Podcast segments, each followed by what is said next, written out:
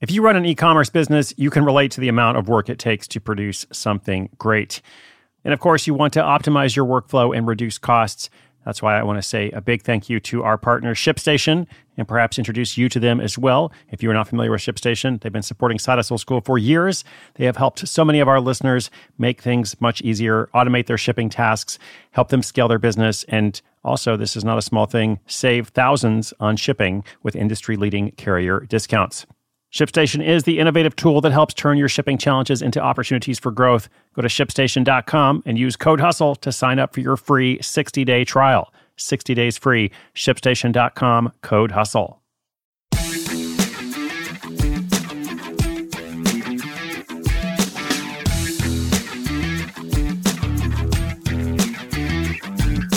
Hello, hello. Thanks for tuning in today.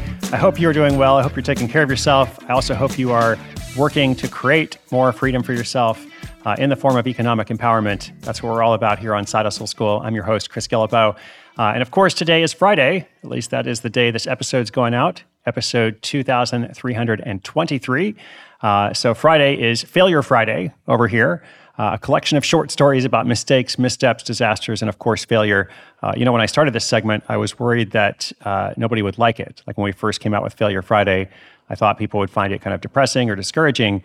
Um, but the interesting thing is, it was kind of in response to a lot of you know listener feedback that I had over the years of people who said, "Well, it's great to hear all the success stories, but we'd actually like to hear about things that go wrong." And I said, "Well, that's actually a great idea because not everything does go amazing, you know, just right out of the gate. And very often uh, in your entrepreneurial journey, you have to try different stuff, and some of your ideas don't work out."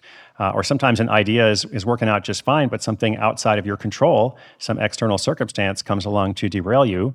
And you know your only response then is, what are you going to do? Like, how are you going to, in fact, respond uh, to that situation, uh, which is outside your control? So, all that to say, it's been uh, really fun to hear some of these stories, and uh, I know from other listeners that uh, they find it encouraging. I hope you do as well. And without further ado, let's get into today's story. This one features, let's see here, we've got Manny Solomon from Ohio, Cleveland, Ohio specifically. Uh, Manny had an idea, and, uh, you know, how to put it, uh, it's good to have ideas, right? Um, but not every idea is good. And, and, that's just reality. You know, not every idea is good. Uh, if you ever hear somebody that says every single idea is good, uh, you know, they're, they are not a side hustler because not every idea is going to, in fact, make money or be profitable or even be feasible. So keep that in mind as you hear Manny's story. Uh, Manny is actually, or formerly, uh, the aspiring puzzle master of Cleveland.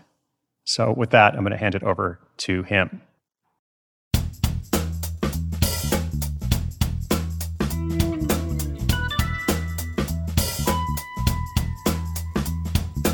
Desperate to find the perfect side hustle, I had a eureka moment that I believed would make me the talk of the town. I would become the puzzle master of Cleveland.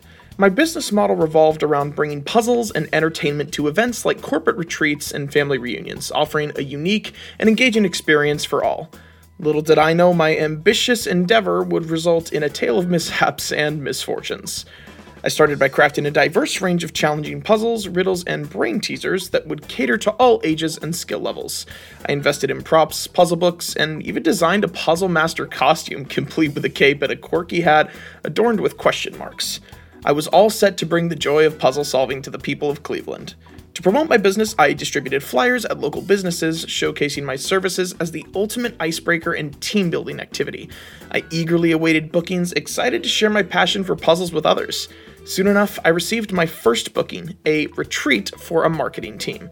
Excited to prove my worth, I arrived at the retreat with my puzzles and props ready to dazzle the attendees.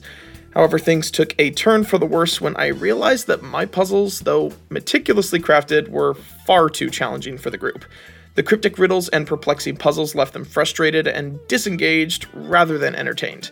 At one point, the boss leading the retreat even asked me to wrap it up. Determined to learn from my mistakes, I made adjustments, ensuring a better balance between difficulty and enjoyment. However, as luck would have it, my next gig was a family reunion, and it presented a whole new set of challenges. I arrived to the venue to discover that the majority of attendees were young children, uninterested in solving puzzles, and more inclined to chase each other around the park. My once prized collection of puzzles was swiftly abandoned, leaving me, the puzzle master, to chase after windblown riddles and missing puzzle pieces. Despite my efforts to adapt and improve my services, my journey was fraught with one blunder after another.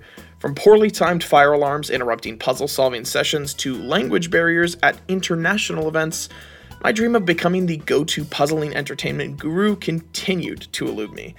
Ultimately, the Puzzle Master of Cleveland concept failed to gain traction in a world where high tech entertainment and fast paced activities reigned supreme. My puzzles simply couldn't compete with the allure of virtual reality, escape rooms, and video games. As I look back on my short lived side career, one word stands out adaptability and perseverance. Okay, that's actually two words, but mostly, I'm glad I tried. The ability to laugh at oneself are all essential qualities for any entrepreneur. Although my puzzling side hustle flopped, it provided me with countless anecdotes and taught me the importance of understanding my audience. I hope to use this lesson for my next project.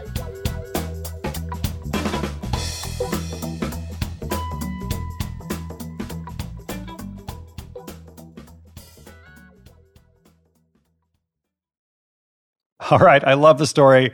Uh, I really appreciate Manny just uh, his positive attitude and sharing the story and also tackling the challenge in the first place, but then also being wise enough to recognize that perhaps this wasn't the right side hustle for him at this time. Or maybe we could say he was ahead of his time. Uh, the great people of Cleveland were not ready to recognize, you know, the brilliance of the puzzle master idea. But of course, the theme of Failure Friday is never confuse a single defeat with a final defeat. Uh, so we know he's going to be back in some other form. Uh, Manny, I wish you well. Listeners, I wish you well as well. Today's notes, sidehustleschool.com slash 2323. You can also send me a question there. There's some free resources, some other stuff. Uh, and of course, a new episode coming out tomorrow. My name is Chris Guillebeau. You're listening to Side Hustle School.